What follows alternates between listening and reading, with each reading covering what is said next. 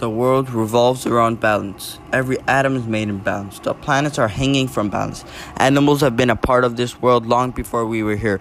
Planet Earth is about 4.5 billion years old, and if we put this put Earth's life, lifespan into 24 hours, then we have been on this earth for only 3 seconds. And look at what we have done. We have killed off most of the species on this planet, contaminated rivers, destroyed the natural system of life. People have been so careless that they have killed species that were there before mankind. This is now known as global warming. Global warming is a serious problem all around the world. Animals, plants, and humans are equally being affected. The main cause of global warming is energy production. Our devices need electricity, our ACs need electricity. PlayStations need electricity. We just have a too high energy demand. This is causing factories to produce more and more electricity for us. Electricity mainly comes from fossil fuels like coal. Coal is a rock which can produce a lot of electricity when burned.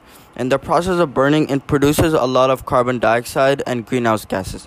In 2016, it was estimated that 728 million tons of coal was burned.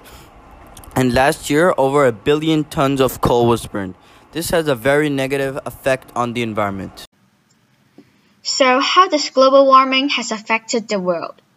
Sure enough, the climate change has a huge impact on the planet. Not only places and things around us, but also every corner on the earth. The Arctic, a place at the northernmost point on Earth that used to have a vast expanse of snow-covered ice that stretches out ahead to a distant horizon.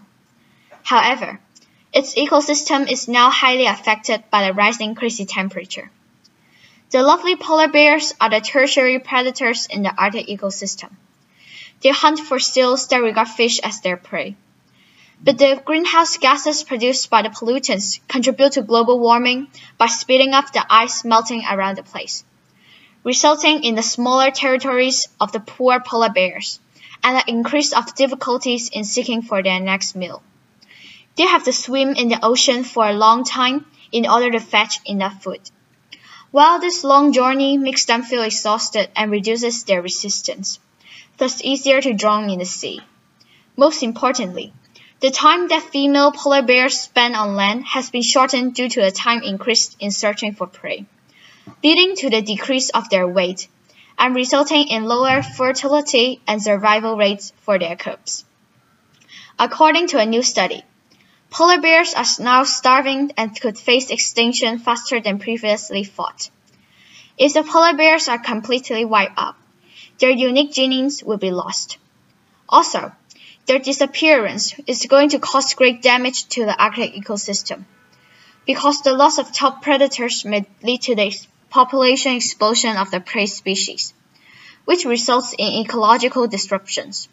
So, what do people think should be done to save the polar bears and solve the huge problem that affected all the species around the world? Since energy is the main cause of global warming, energy should be the solution as well. Sustainable energy is a kind of energy that will be there forever, and it doesn't harm the environment.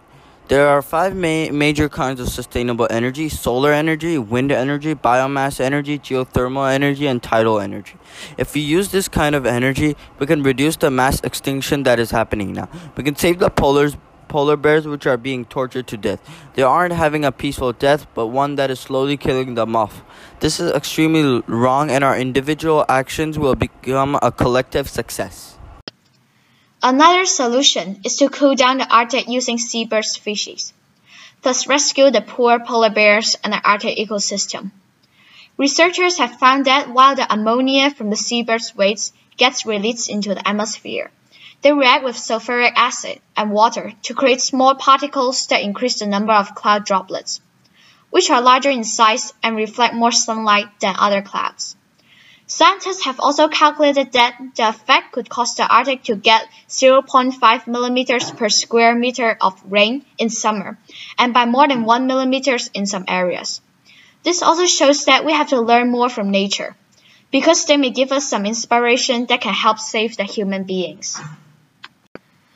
Whenever you believe climate change or not, what we do to the world, the organs, we do to ourselves.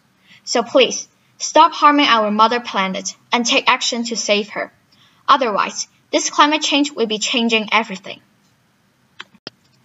Another solution is to cool down the Arctic using seabird species, thus rescue the poor polar bears and the Arctic ecosystem. Researchers have found that while the ammonia from the seabird's waste gets released into the atmosphere, they react with sulfuric acid and water to create small particles that increase the number of cloud droplets, which are larger in size and reflect more sunlight than other clouds. Scientists have also calculated that the effect could cause the Arctic to get 0.5 millimeters per square meter of rain in summer, and by more than 1 millimeters in some areas. This also shows that we have to learn more from nature, because they may give us some inspiration that can help save the human beings.